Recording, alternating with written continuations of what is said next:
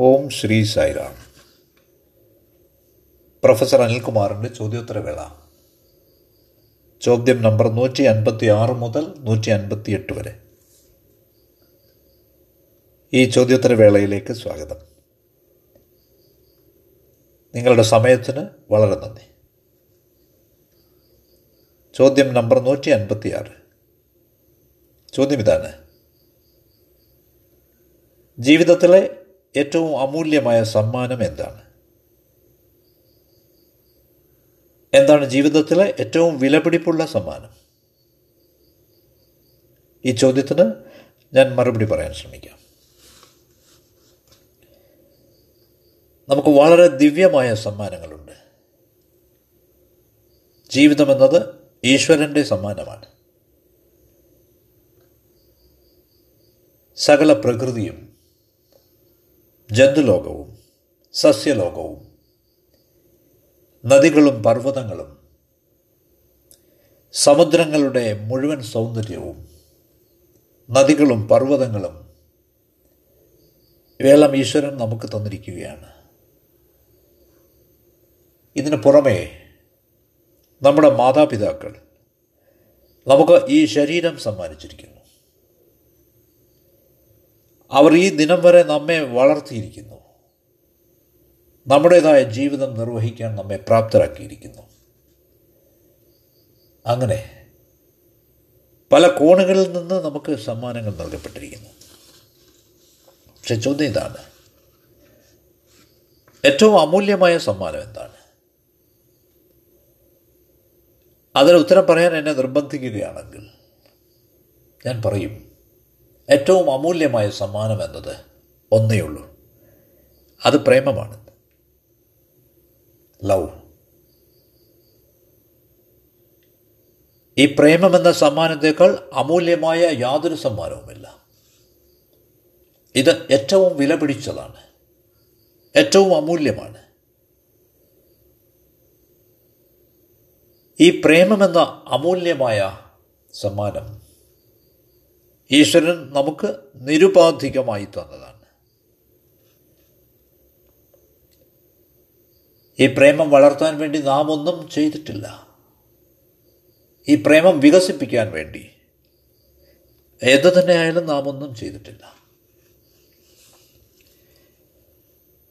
ഈ സ്നേഹം സമ്പാദിക്കാനാവില്ല നേടിയെടുക്കാനാവില്ല. എന്തെങ്കിലും ഒരു വസ്തു പോലെ മറ്റൊരാളിലേക്ക് കൊടുക്കാനുമാവില്ല നാം ഇത് അർഹിക്കുന്നുണ്ടെങ്കിലും ഇല്ലെങ്കിലും ഈശ്വരൻ നമുക്കിത് ഈ കലർപ്പില്ലാത്ത സമ്മാനം നമുക്ക് തന്നിരിക്കുന്നു. ഇത് നാം തിരിച്ചറിയണം. ഈ ദിവ്യമായ സമ്മാനമായ പ്രേമം ഈ ലോകത്തേതല്ല അലൗകികമാണത് ഇതിന് പിന്നിൽ യുക്തിയൊന്നുമില്ല. ദർ ഇസ് നോ റാഷണാലിറ്റി ഇന്നയാൾ അത് അർഹിക്കുന്നുവെന്നോ? മറ്റൊരുവൻ അത് അർഹിക്കുന്നില്ലെന്നോ നിങ്ങൾക്ക് പറയാനാവില്ല. ഇല്ല. എന്തായാലും സ്നേഹത്തിൽ പ്രേമത്തിൽ നാം തൃപ്തരാണ്. അതത്ര സുന്ദരമാണ്. അകൃത്രിമമാണ്. ആനന്ദപൂർണമാണ്. പ്രത്യേക കാരണങ്ങളൊന്നുമില്ലാതെ നാം പ്രേമിക്കുമ്പോൾ. ഉദാഹരണമായി മഴയെടുക്കുക. മഴ എവിടെ വേണമെങ്കിലും പെയ്യാം. മഴ ഭൂമിയിൽ വീഴാം. മരുഭൂമിയിൽ ആവാം. പർവതനിരകളിൽ പെയ്യാം. നദികളിലോ സമുദ്രങ്ങളിലോ പെയ്യാം. എവിടെ വേണമെങ്കിലും. മഴ ഇവിടെ മാത്രം മതി എന്ന് നമുക്ക് പറയാനാവില്ല. ഇല്ല. അത് എവിടെ വേണമെങ്കിലും സംഭവിക്കാം. ഇതേപോലെ. പ്രേമവും ഇതേപോലെയാണ്. ഈശ്വരന്റെ പ്രേമം നമുക്കൊരു അംശമായി ഫ്രാക്ഷനായി അല്ല തന്നപ്പെട്ടിരിക്കും തരപ്പെട്ടിരിക്കുന്നത്. അത് ഉദാരമായി സുലഭമായാണ് നൽകപ്പെട്ടിരിക്കുന്നത്. നമ്മുടെ ഹൃദയത്തിന്റെ പാത്രത്തിന്റെ വക്കോളം തുളുമ്പുമ്പോൾ അവൾ പ്രേമം നിറഞ്ഞൊഴുകുന്നു. ഓവർഫ്ലോ ചെയ്യുന്നു. അത് നിറഞ്ഞൊഴുകുമ്പോൾ നാം അത് പങ്കിടണം. ഇവിടെ നാം ഓർത്തിരിക്കേണ്ടത് പ്രേമം എന്നത് പങ്കുവയ്ക്കുമ്പോൾ ആനന്ദമായിത്തീരുന്നു. ബ്ലിസ് ആയിത്തീരുന്നു. അത് പങ്കുവെക്കാതിരുന്നാലോ? അതൊരു ഭാരമായിത്തീരുന്നു. ഒരു പക്ഷേ നാം അതേപ്പറ്റി അവബോധമുള്ളവരല്ലെങ്കിലും ചിലപ്പോഴൊക്കെ നമുക്ക് തോന്നാറുണ്ട്. ഞാൻ ചില ആളുകളെ വളരെ സ്നേഹിക്കുന്നു പക്ഷേ അവർ എന്നോട് തിരിച്ച് അത്രയ്ക്ക് നന്ദിയുള്ളവരല്ല. എന്താണിതൊക്കെ? ഇത് കാരണം നിങ്ങൾ അസ്വസ്ഥരാവാം. പക്ഷേ ഇത് തെറ്റായ രീതിയാണ്. ആരെങ്കിലും നിങ്ങളോട് കൂറുള്ളവരാവണം നന്ദിയുള്ളവരാവണം എന്ന് പ്രതീക്ഷിക്കരുത്. വേണ്ട. ഇത് തെറ്റായ രീതിയാണ്. എന്തുകൊണ്ടെന്നാൽ നിങ്ങൾ അവരെ പ്രേമിക്കുന്നുണ്ട് സ്നേഹിക്കുന്നുണ്ട് എന്നതുകൊണ്ട് അവർക്കാണ് നന്ദി ഉണ്ടാവേണ്ടത് നിങ്ങൾക്കത് നേടാനാവില്ല. ചോദിച്ച് വാങ്ങാനാവില്ല. ഇനി നേരെ മറിച്ച് നിങ്ങൾ ആരിലെങ്കിലും പ്രേമം ചൊരിയുമ്പോൾ ഒരു തരത്തിൽ നിങ്ങൾ അവരോട് കടപ്പെട്ടവരാണ്. അതിന് കാരണം എന്തെന്നാൽ നിങ്ങൾ ഒരുവനെ സ്നേഹിക്കുമ്പോൾ അയാൾക്ക് വേണമെങ്കിൽ അത് നിഷേധിക്കാം. ഒരു പക്ഷേ അത് നിരസിക്കാം. പക്ഷേ അയാൾ നിങ്ങളുടെ പ്രേമം സ്വീകരിച്ചിരിക്കുന്നു. അതുകൊണ്ട് നിങ്ങൾ അദ്ദേഹത്തോട് നന്ദിയുള്ളവനാവണം. ഇത് വളരെ പ്രധാനമാണ്. അദ്ദേഹം അത് സ്വീകരിച്ചിരിക്കുന്നു. വാസ്തവത്തിൽ നിങ്ങൾ സ്വീകരണക്ഷമരും റിസപ്റ്റീവ് തുറന്നവരുമാണെങ്കിൽ ഓപ്പൺ ആണെങ്കിൽ നിങ്ങൾക്ക് കൃതജ്ഞത അനുഭവപ്പെടുന്നുണ്ടെങ്കിൽ ഉദാരമായി നിങ്ങൾക്ക് പ്രേമം അനുഭവിക്കാനാവും. വിശകലനം ചെയ്യുമ്പോൾ നിങ്ങൾക്ക് മനസ്സിലാവും ഒരുവനും പ്രേമത്തെ നശിപ്പിക്കാനാവില്ല. അത് ജീവിതത്തിലെ ഉന്നത മൂല്യമാണ്. ഇതേപോലെ ദയ ദയാവായ്പ് കമ്പാഷൻ അതിനെ ഒരിക്കലും നശിപ്പിക്കാനാവില്ല. സത്യത്തെ നശിപ്പിക്കാനാവില്ല. എന്തുകൊണ്ടെന്നാൽ ഇവയെല്ലാം ജീവിതത്തിലെ ഉയർന്ന മൂല്യങ്ങളാണ്.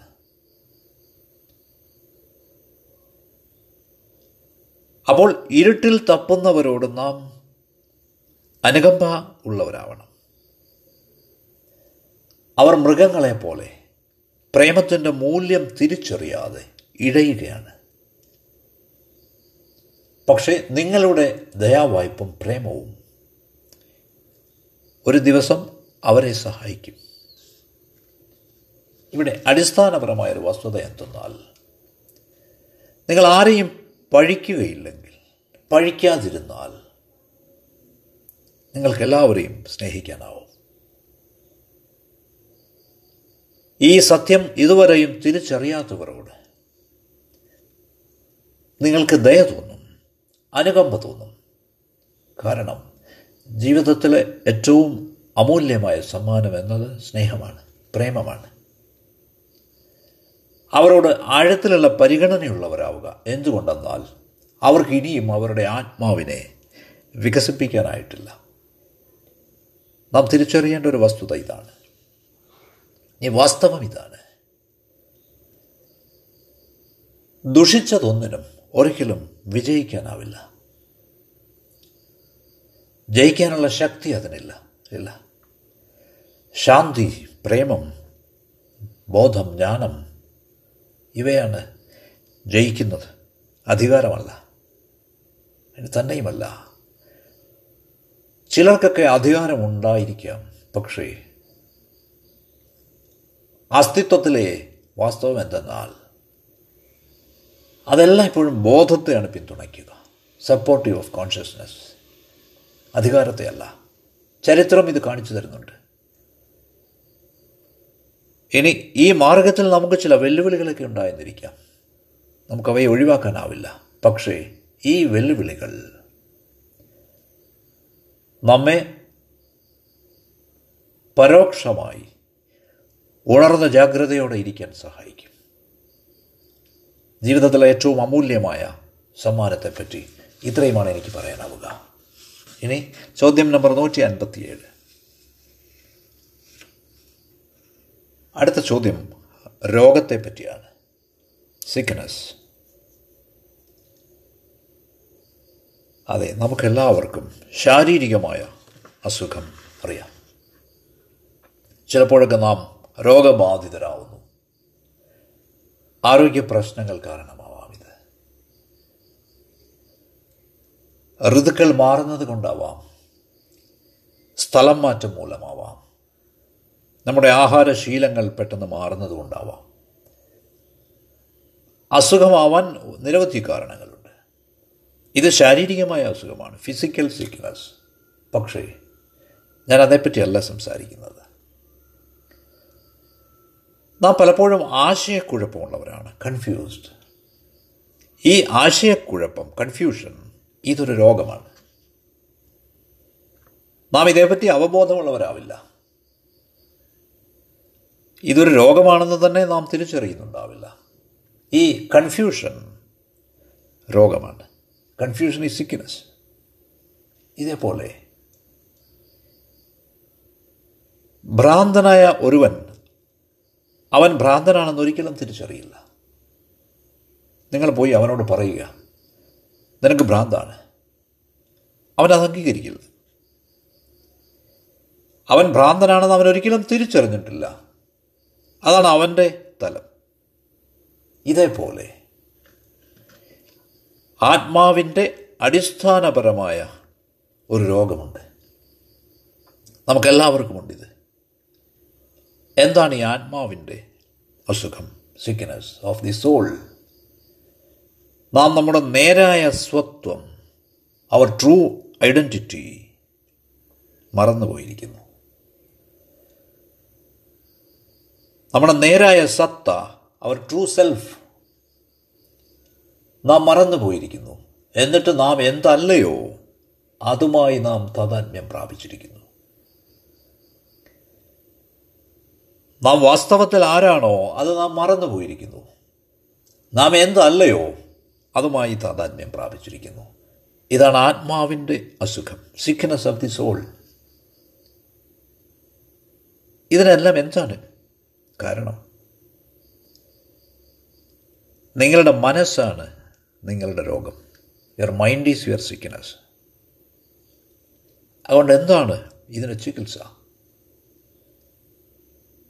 മനസ്സില്ലാത്ത അവസ്ഥയിലേക്ക് അമനസ്ക അവസ്ഥയിലേക്ക്. മനസ്സിനെ അതിക്രമിക്കുക അത് ആരോഗ്യം കൊണ്ടുവരും. സമഗ്രതയാണിത് ഹോൾനെസ് ഇതിനെയാണ് എൻലൈറ്റൻമെന്റ് ബോധോദയം എന്ന് പറയുന്നത്. എന്താണ് ഇതിൽ സംഭവിക്കുന്നത്? നിങ്ങൾ ശരീരവുമായി താതാത്മ്യം പ്രാപിക്കുന്നില്ല. ഇല്ല. ഉദാഹരണമായി നിങ്ങൾ ചിന്തിക്കുകയാണ് ഞാൻ ശരീരമാണ് ഐ ആം ദ ബോഡി അപ്പോൾ ഒരു കുഞ്ഞായിരിക്കുമ്പോൾ ഒരു വയസ്സ് പ്രായമുള്ള ഒരു കുഞ്ഞാണ് നിങ്ങൾ എന്നിരിക്കട്ടെ. ആ ശരീരമോ?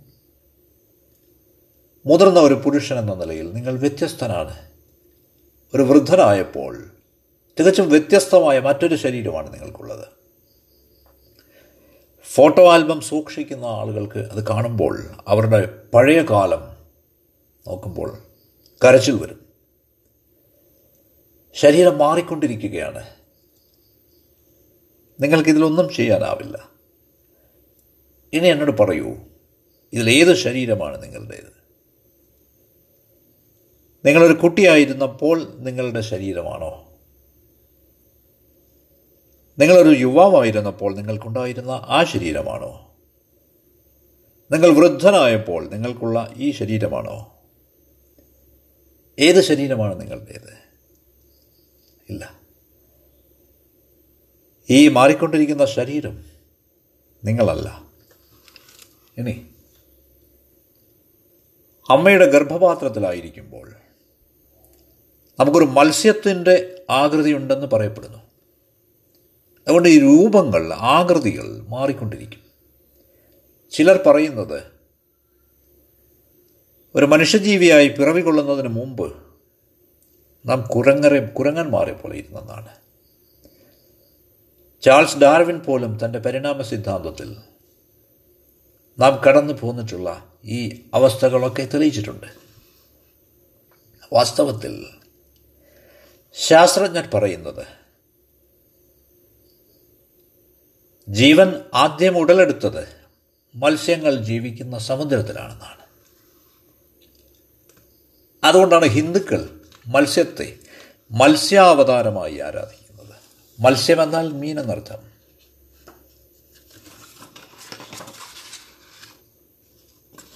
ഇതേപോലെ നമുക്കൊരു കുരങ്ങിന്റെ ആകൃതി ഉണ്ടായിരുന്നു എന്ന് പറയപ്പെടുന്നു. അതുകൊണ്ട് ഈ രാജ്യത്ത് കുരങ്ങന്മാർ ആരാധിക്കപ്പെടുന്നു ഹനുമാനെ പോലെ. അതുകൊണ്ട് ഈ രൂപങ്ങളെല്ലാം ആരാധിക്കപ്പെടുന്നു. ഇത് മനസ്സിൽ വേണം. ഇനി മനസ്സിന്റെ കാര്യമെടുക്കാം. എന്താണിത്? നിങ്ങളുടെ മനസ്സെന്നത് നിങ്ങളുടെ സൃഷ്ടിയല്ല. അല്ല. ഈ മനസ്സ് നിങ്ങൾക്ക് തന്നത് വികസിപ്പിച്ചത് നിങ്ങളുടെ സമൂഹമാണ്. ഒരു ഹിന്ദുവിന് അവന്റേതായ മനസ്സുണ്ട്. ഒരു ക്രിസ്ത്യാനിക്ക് അവന്റേതായ മനസ്സാണ്. ഒരു മുസ്ലിം തികച്ചും വ്യത്യസ്തമായ രീതിയിലാണ് ചിന്തിക്കുന്നത്. അതുകൊണ്ട് നാം തലച്ചോറുമായാണ് ബ്രെയിനുമായിട്ടാണ് ജനിച്ചിരിക്കുന്നത് മനസ്സുമായിട്ടല്ല. നാം തലച്ചോറുമായിട്ടാണ് ജനിച്ചിരിക്കുന്നത്. ഇത് ക്രമേണ സാവധാനം സമൂഹത്തിന്റെ സ്വാധീനത്താൽ നമ്മുടെ രക്ഷിതാക്കളുടെ സ്വാധീനത്താൽ മറ്റ് സ്വാധീനത്താൽ വികസിച്ചു വന്നതാണ്. അതുകൊണ്ട് നിങ്ങൾ മനസ്സല്ല. അതുകൊണ്ട് ഇതൊക്കെയാണ് രോഗങ്ങൾ. ദീസ് ആർ ദ സിക്നെസ്സസ് ശാരീരിക അസുഖം നമുക്കറിയാം. മനസ്സിന്റെ അസുഖം ഇപ്പോൾ മാത്രമാണ് നാം അറിയുന്നത്. ഇനി ആത്മാവിന്റെ രോഗത്തെപ്പറ്റി നാം പറഞ്ഞു കഴിഞ്ഞു. ഇതിനാണ് എൻലൈറ്റൻമെന്റ് എന്ന് പറയുന്നത്. ബോധോദയം. എന്താണ് ബോധോദയത്തിൽ സംഭവിക്കുന്നത്? നാം കേന്ദ്രത്തിലേക്ക് വരുന്നു. ജീവിതത്തിന്റെ കേന്ദ്രം നമ്മുടെ സത്ത. അതാണ് നമ്മുടെ സത്ത അവർ ബീങ് മൂന്ന് വൃത്തങ്ങൾ സങ്കല്പിക്കുക ഒരു വലിയ വൃത്തം വരച്ചിട്ട് അതിനുള്ളിൽ മറ്റൊരു വൃത്തം. അതിന്റെ ഉള്ളിൽ മൂന്നാമതൊരു വൃത്തം. ഇതിന് മൂന്നിനും പൊതുവായി ഒരു ബിന്ദുവുണ്ട് ഈ മൂന്ന് വൃത്തങ്ങൾക്കും പൊതുവായി കേന്ദ്ര ബിന്ദു. ഏറ്റവും പുറത്തുള്ള വൃത്തം എന്നത് ശരീരമാണ്. ബോഡി. തൊട്ടകത്തുള്ള വൃത്തം എന്നത് മനസ്സാണ് മൈൻഡ്. ഏറ്റവും ആന്തരമായ വൃത്തം എന്നത് ഇന്റലക്റ്റാണ് ബുദ്ധിയാണ്. കേന്ദ്രമോ നിങ്ങളുടെ സത്തയും യുവർ ബീയിങ് ബോധോദയം എൻലൈറ്റൻമെന്റ് എന്നതിനർത്ഥം നിങ്ങൾ ആരാണോ ആ കേന്ദ്രത്തിലേക്ക് വരിക എന്നതാണ്. ഇത് വീട്ടിലേക്കുള്ള വരവാണ് ഹോം കമ്മിങ് ഇതിന് ബോധോദയം കിട്ടാനുള്ള ശേഷി എല്ലാവർക്കുമുണ്ട്. നാം അത് തിരിച്ചറിയണമെന്നേ ഉള്ളൂ. അത് ആരുടെയെങ്കിലും കുറേ പേരുടെ മാത്രം പ്രത്യേകതയല്ല പ്രത്യേക കഴിവല്ല. പക്ഷേ എനിക്ക് മനോരോഗമാണ് അഥവാ എനിക്ക് മാനസിക രോഗമാണെന്ന് പ്രഖ്യാപിക്കാനുള്ള ധൈര്യം നമുക്കില്ല. ഒരാളും പറയില്ല എനിക്ക് മനസ്സിന് അസുഖമാണ് എന്ന്. ഇല്ല. എനിക്ക് ആശയക്കുഴപ്പമാണെന്ന് ഒരുവരും സമ്മതിച്ചു തരില്ല. ഇത് കാരണം നാം ഒരു ദ്വന്ദ്വ ജീവിതം അഥവാ ഉന്മാദ ജീവിതം സ്കിസോഫ്രനിക് ലൈഫ് നയിക്കുന്നു. ഇതുമൂലം എന്ത് സംഭവിക്കുന്നു? ഞാൻ ആരാണെന്ന് ഞാൻ അറിയുന്നില്ല. ഈ അവസ്ഥയിൽ ഞാൻ എന്റെ ജീവിതം വെറുതെ വലിച്ചു നീട്ടിക്കൊണ്ടു പോകുന്നു. അതുകൊണ്ട് യാഥാർത്ഥ്യം ഇവിടെയുണ്ട്. പക്ഷേ രോഗിയായത് കാരണം മനസ്സിന് രോഗമുള്ളത് കാരണം ആത്മാവിന് രോഗമുള്ളത് കാരണം ഞാനത് തിരിച്ചറിയുന്നില്ല. ഈ അസുഖം പോയി പോയാൽ ആരോഗ്യത്തിന്റേതായ ഈ ഉണ്മ നാം വീണ്ടെടുക്കും. അത് നിങ്ങളുടെ ശരിയായ സ്വത്വമാണ് ട്രൂ ഐഡന്റിറ്റിയാണ് നിങ്ങളുടെ നേർ സത്തയാണ് ട്രൂ സെൽഫാണ് അതുകൊണ്ടാണ് ബുദ്ധൻ പറഞ്ഞത് അന്ധരായ ആളുകളാണ് എനിക്ക് ചുറ്റും. Surrounded by all blind people എന്ത് ചെയ്യാം? ഇവരെ എല്ലാവരെയും ഉണ്മ കാണിച്ചു കൊടുക്കാൻ നേര് കാണിച്ചു കൊടുക്കാൻ ഞാനൊരു ഡോക്ടറായെങ്കിൽ അവരെ സത്യം തിരിച്ചറിയാത്തിടത്തോളം സൗന്ദര്യമില്ല ആനന്ദമില്ല അസ്തിത്വത്തിന്റെ പരമാനന്ദമില്ല എക്സ്റ്റസി ഓഫ് എക്സിസ്റ്റൻസ് എന്തു തന്നെയായാൽ മറ്റു തരത്തിൽ പറഞ്ഞാൽ അന്തിമമായി ഞാൻ പറയുന്നത് ഇതാണ്. നമ്മുടെ ഗുരു നാം ആരാവാൻ ആഗ്രഹിച്ചുവോ നമ്മിൽ നിന്ന് എന്ത് പ്രതീക്ഷിക്കുന്നുവോ അതാവണം നാം. അല്ലാതെ മനസ്സിന്റെ അസുഖവുമായി ഇങ്ങനെ കഴിയുകയല്ല വേണ്ടത്. ആത്മാവിന്റെ അസുഖവുമായി എങ്ങനെ ജീവിക്കുകയല്ല വേണ്ടത്. അപ്പോൾ നമുക്ക് ദിവ്യത്വത്തിന്റെ സ്ഫുലിംഗങ്ങളായി പരിപൂർണ ദിവ്യത്വമായി ജീവിക്കാനാവും. ആധ്യാത്മികതയെപ്പറ്റിയും രോഗത്തെപ്പറ്റിയും ഇത്രയുമാണ് എനിക്ക് പറയാനാവുന്നത്. രോഗം എന്നത് സ്പിരിച്വാലിറ്റിയിൽ നിന്നുള്ള ആധ്യാത്മികതയിൽ നിന്നുള്ള നമ്മുടെ ബന്ധമില്ലായ്മയാണ് പ്രതിഫലിപ്പിക്കുന്നത്. അടുത്ത ചോദ്യം ഇതാണ്. ചോദ്യം നമ്പർ നൂറ്റി അൻപത്തിയെട്ട് ആരാണ് ആധ്യാത്മികതയുള്ള ആൾ ഹു ഈ സ്പിരിച്വൽ ഒരു ആധ്യാത്മികതയുള്ള വ്യക്തിയുടെ പ്രത്യേകതകൾ എന്തൊക്കെയാണ്? What are the features of a spiritual person തീർച്ചയായും നല്ലൊരു ചോദ്യമാണ്. ഇതിന് വളരെ നീണ്ട ഒരു മറുപടി വേണ്ടിവരും പക്ഷേ ഇത് കഴിയുന്നത്ര ചുരുക്കാൻ ഞാൻ ശ്രമിക്കാം. എന്തുകൊണ്ടെന്നാൽ സ്വാഭാവികമായും വരുന്ന ആഴ്ചകളിൽ ഇതേപോലെയുള്ള വിഷയങ്ങളെ പറ്റിയുള്ള നിരവധി ചോദ്യങ്ങൾ കടന്നു വരും. അതുകൊണ്ട് ഭാവിയിൽ ഇതേപ്പറ്റി കൂടുതൽ അധിക വസ്തുതകൾ ഞാൻ പറയാൻ ശ്രമിക്കാം. ഇപ്പോൾ സ്പിരിച്വൽ ഇൻഡിവിജ്വൽ ആധ്യാത്മിക പുരുഷൻ. ആധ്യാത്മിക വ്യക്തി. ആരാണെന്ന് നമുക്ക് നോക്കാം. ജീവിതത്തിന് രണ്ട് വഴികളുണ്ട്. Are two ways of life ഒന്ന് സാധാരണ രീതി പതിവ് രീതി പതിവ് ജീവിതം. പതിവ് ദിനചര്യ ഷെഡ്യൂൾഡ് ലൈഫ് പ്രോഗ്രാം ചെയ്തിരിക്കുന്ന ജീവിതം. ഇത് ഒരു ആടിന്റെ ജീവിതമാണ്. ലൈഫ് ഓഫ് എ ഷീപ്പ് ഒരു ആട് മറ്റൊന്നിനെ പിന്തുടരും. ഒന്നിനു പുറകെ ഒന്നായി. വൺ ആഫ്റ്റർ വൺ അന്ധമായി. അതുകൊണ്ട് ഇതൊരു ആടിന്റെ ജീവിതമാണ്. ആടു ജീവിതമാണ് ഇനി മറ്റൊരു ജീവിതശൈലിയുണ്ട്.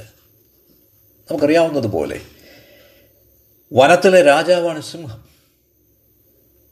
അവൻ മറ്റൊരു മൃഗത്തിനെയും പിന്തുടരുകയില്ല. അനുകരിക്കുകയില്ല. അവൻ ഒറ്റയ്ക്കാണ് വരുന്നത്. അത്രയേ ഉള്ളൂ ഇതേപോലെ ഒരു സ്പിരിച്വൽ പേഴ്സൺ ആധ്യാത്മിക വ്യക്തിത്വം ഒരു സിംഹമാണ്. അൻ ഇൻഡിവിജ്വൽ കേവലം അവനൊരു അനുയായിയല്ല അനുകർത്താവല്ല അല്ല ഇമിറ്റേറ്റർ അല്ല ഫോളോവർ അല്ല ഈ വ്യക്തി മാഹാത്മ്യം പ്രദർശിപ്പിച്ചുകൊണ്ട് സിംഹത്തെ പോലെ പെരുമാറിക്കൊണ്ട് അവൻ ജീവിക്കും. എന്താണ് അപ്പോൾ സംഭവിക്കുന്നത്? പരിവർത്തനമുണ്ടാവും. ട്രാൻസ്ഫോർമേഷൻ നാം പരിശോധിച്ചാൽ മതി. സമൂഹം എന്തെങ്കിലും പരിവർത്തനം കൊണ്ടുവരികയില്ല. അതിന് പരാജയപ്പെട്ടിരിക്കുന്നു സമൂഹം. വിദ്യാഭ്യാസം നമ്മെ സഹായിക്കില്ല അതിന്. രാഷ്ട്രീയ നേതാക്കന്മാർ ഈ ദിവസം വരെ നമ്മെ ചതിക്കുകയാണ്. അതുകൊണ്ട് ഇതിലൊന്നിലും യാതൊരു പരിവർത്തനവും പ്രതീക്ഷിക്കേണ്ട. No scope for any transformation അതുകൊണ്ട് നാം ആധികാരികമായ ജീവിതം ഒതന്റിക് ലൈഫ് നയിക്കുമ്പോഴാണ്. നമ്മുടെ ആധികാരിക സത്ത കണ്ടെത്തുമ്പോഴാണ്. ഒതന്റിക് ബീയിങ് ഇതാണ് നമ്മുടെ നേർസ്വത്വം ട്രൂ ഐഡന്റിറ്റി ആത്മാവ് സെൽഫ് ഇത് കണ്ടെത്തുമ്പോൾ മാത്രമാണ് പരിവർത്തനം സാധ്യമാവുക. സ്പിരിച്വൽ പേഴ്സൺ എല്ലായ്പ്പോഴും സത്യാന്വേഷിയായിരിക്കും. സത്യങ്ങളുടെ സത്യം അന്വേഷിച്ചു കൊണ്ടിരിക്കും അയാൾ. അതെ. സാധാരണയായി നാം വീട്ടിൽ അഥവാ സമൂഹത്തിൽ ഒക്കെ ഡിസിപ്ലിൻഡ് ആയിരിക്കും. അച്ചടക്കമുള്ളവരായിരിക്കും.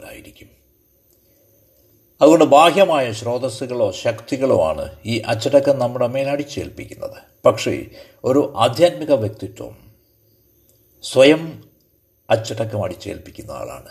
ഡിസിപ്ലിൻസ് ഹിംസെൽഫ് ആന്തര അച്ചടക്കം.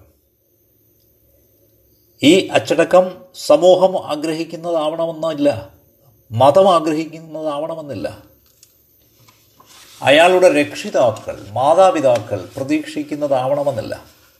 അതുകൊണ്ട് ഒരുവന്റെ തന്നെ സത്തയെ ശിക്ഷണം ചെയ്യുക ഡിസിപ്ലിനിങ് വൺസ് ഓൺ സെൽഫ് അത് സമൂഹം മതം അഥവാ നമ്മുടെ രക്ഷിതാക്കൾ നാം എന്ത് ആവണമെന്ന് ആഗ്രഹിക്കുന്നുവോ അങ്ങനെ ആവണമെന്നില്ല. മറ്റു തരത്തിൽ പറഞ്ഞാൽ ഒരു ആധ്യാത്മിക വ്യക്തി അയാളുടെ രീതിയിൽ കലഹിക്കുന്ന ആളാണ് റബലിയസ്.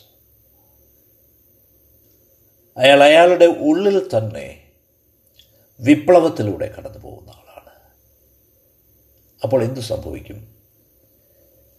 അയാളൊരു ആധ്യാത്മിക റിബലായിത്തീരുമ്പോൾ അയാൾക്ക് അയാളുടെ ദുരിതമല്ലാതെ മറ്റൊന്നും നഷ്ടപ്പെടാനില്ല. അയാൾക്ക് നിഷ്പ്രയാസം അയാളുടെ ദുരിതം ഉപേക്ഷിക്കാം. ഇതിനായി ഈ ആധ്യാത്മിക വ്യക്തി തന്റെ ഗുരുവിന്റെ കണ്ണുകളിലേക്ക് നോക്കുന്നു. Looks in the eyes of his master തന്റെ ആചാര്യന്റെ തന്റെ വഴികാട്ടിയുടെ കണ്ണുകളിലേക്ക് നോക്കുന്നു. അദ്ദേഹത്തിന് അദ്ദേഹത്തിന്റെ രശ്മികൾ ആ ഒളിനോട്ടം നിങ്ങളിലേക്ക് അയക്കാനൊക്കെ അത് നിങ്ങളെ ഈ ഇരുട്ടിനപ്പുറം കൊണ്ടുപോകും. അനുഗ്രഹത്തിന്റെതായ പാത കാണിച്ചു തരും.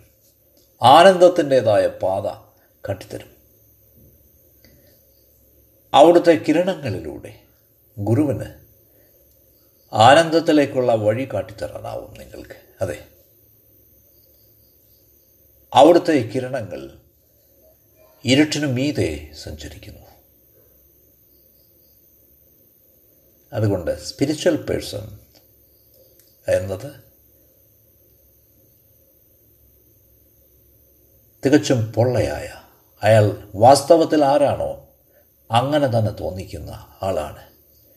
ഈ ജീവിതം തികച്ചും വ്യർത്ഥമായ ഒരു പരിശ്രമമാണെന്നും അർദ്ധശൂന്യമായാണ് താൻ ജീവിക്കുന്നതെന്നും തോന്നുന്ന ആളാണ് അദ്ദേഹം. അതുകൊണ്ട് അയാൾ നിരാശനായേക്കാം. അതുകൊണ്ടാണ് നാം നമ്മുടെ മാസ്റ്ററെ കണ്ടെത്തുന്നതിന് സൗഭാഗ്യമുള്ളവരായത് ഭാഗ്യമുള്ളവരായത്. ഒരു ആധ്യാത്മിക വ്യക്തി സാക്ഷാത്കരിക്കപ്പെട്ട ഒരു ഗുരുവിനെ കണ്ടുമുട്ടുന്നു. ആ ഗുരു എല്ലാ ചോദ്യങ്ങൾക്കും അതീതനാണ്. ബിയോണ്ട് ഓൾ ക്വസ്റ്റ്യൻസ് ഗുരുവിന് ഉത്തരങ്ങൾ മാത്രമേ ഉള്ളൂ മറ്റു തരത്തിൽ പറഞ്ഞാൽ ശിഷ്യൻ ഒരു ചോദ്യമാണ്. എന്നാൽ ഗുരു ഉത്തരമാണ്.